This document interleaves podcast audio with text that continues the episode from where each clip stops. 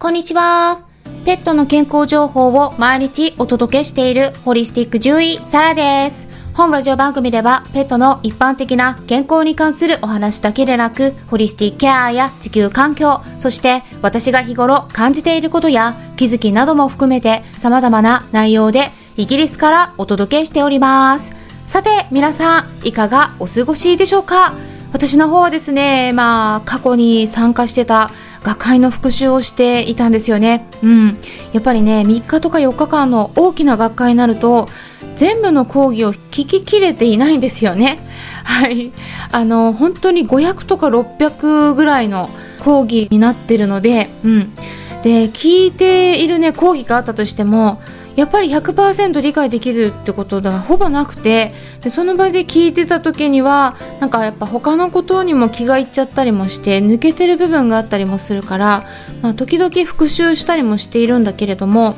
まあ、イギリスの獣医小動物獣医師会の方でも先月にですねマンチェスターの方で学会が開催されてで当日の参加もねできてはいたんですがあの私の方の事情でね参加ができなかったので、まあ、今ねオンラインの方で勉強してるところなんだけれどもまあボリュームが本当に多くて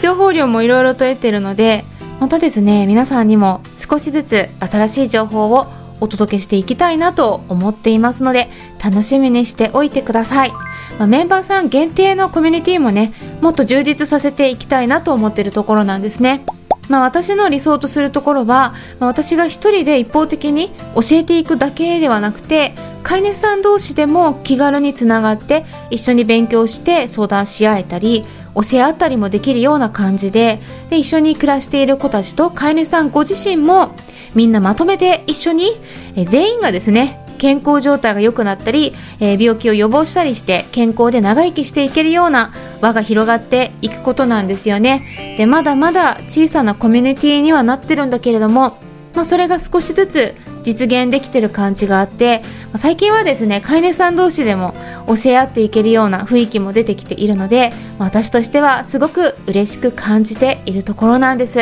情報をねシェアしてくださってる飼い主のメンバーさんありがとうございますまあ、コミュニティの方は Facebook で今運営しているところなんですが、まあ、飼い主さんの方からは Facebook の方だと、えー、実名を出すっていうことに抵抗があるっていう方もねいらっしゃるみたいなので、まあ、今度ですね別の媒体でのコミュニティにしていこうかなっていうふうに改めて検討をし直しています。もしかしたらそちらにすると別にちょっと有料になってしまうかもしれないんですが、また決まりましたらお知らせしていきますので楽しみにしておいてください。ということで、今回はですね、結構すでに知ってる方もいらっしゃるかもしれないんですが、愛情ホルモンのオキシトシンについてお話ししたいなと思います。興味のある方はぜひ最後まで聞いてみてください。まずですね、オキシトシンって何って聞かれたら、皆さんはどう答えますか？はい。オキシトシンっていうのは、あの、もともとは脳の視床下部というところで作られて、下垂体っていうところから出るホルモンなんですね。特に出産の時に子宮を収縮させるのに必要だったり、赤ん坊にね、えー、乳汁を与える時にも必要なホルモンだと言われているんですが最近はそれだけではなくてこのオキシトシンというホルモンが体の中に増えると幸せな気分になったり集中力を高めたり気分を安定させる作用もあるんだよということが分かってきているんですよね。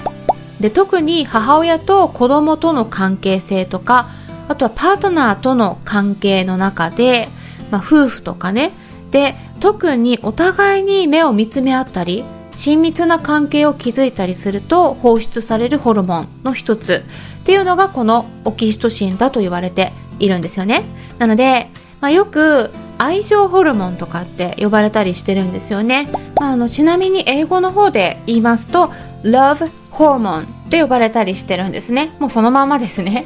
でそれがワンちゃんと人間との関係性でもこの愛情ホルモンが作用しているということが、まあ、研究で最近分かってきているところなんですが今度は、ま、猫科の動物でもあるライオンの方でもオキシトシンがこのライオンの警戒心を弱めるということが分かったという研究結果が先月にですね、アイサイエンスと呼ばれる科学雑誌で公表されたんですよね。で、この実験では、アメリカのミネソータ大学の研究チームがアフリカのライオンのグループにオキシトシンのスプレーを鼻にかけてその後の反応を見ていったんですよね。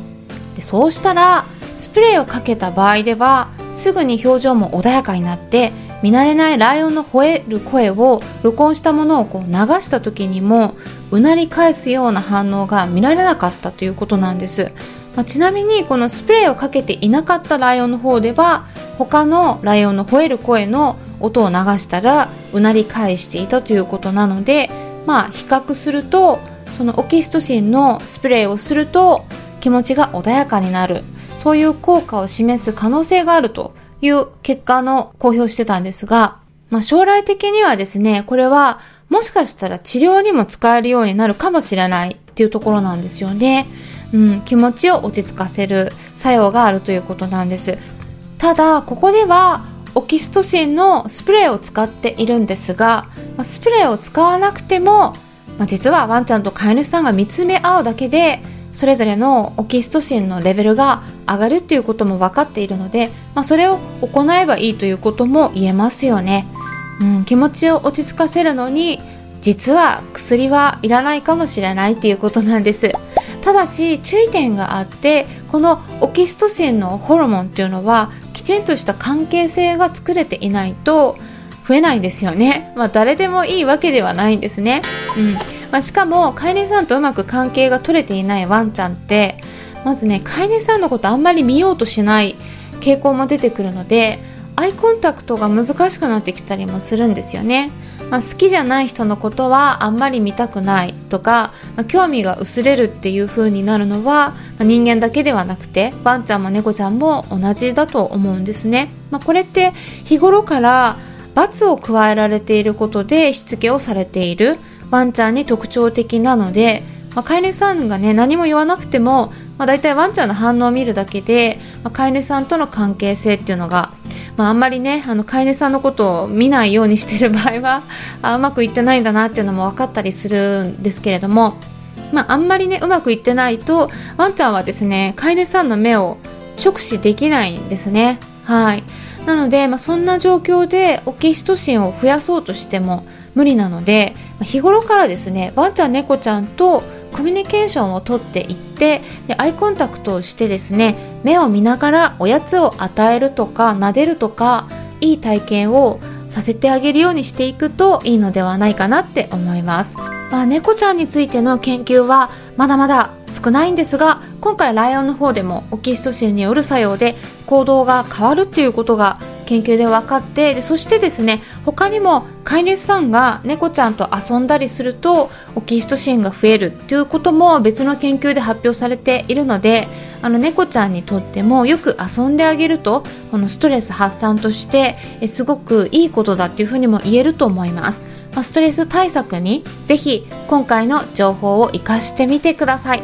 アイコンタクトが大事だよっていうことですね。ということで今回は愛情ホルモンとも呼ばれるオキシトシンについてお伝えしていきました。様々な飼い主さんにとって参考になれば嬉しいです。それからですね、今週もイベントがありますよ。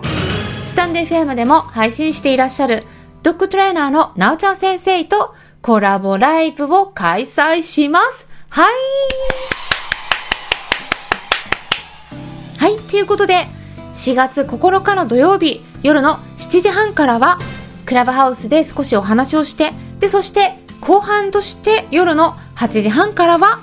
ボイシーでライブをさせていただきます。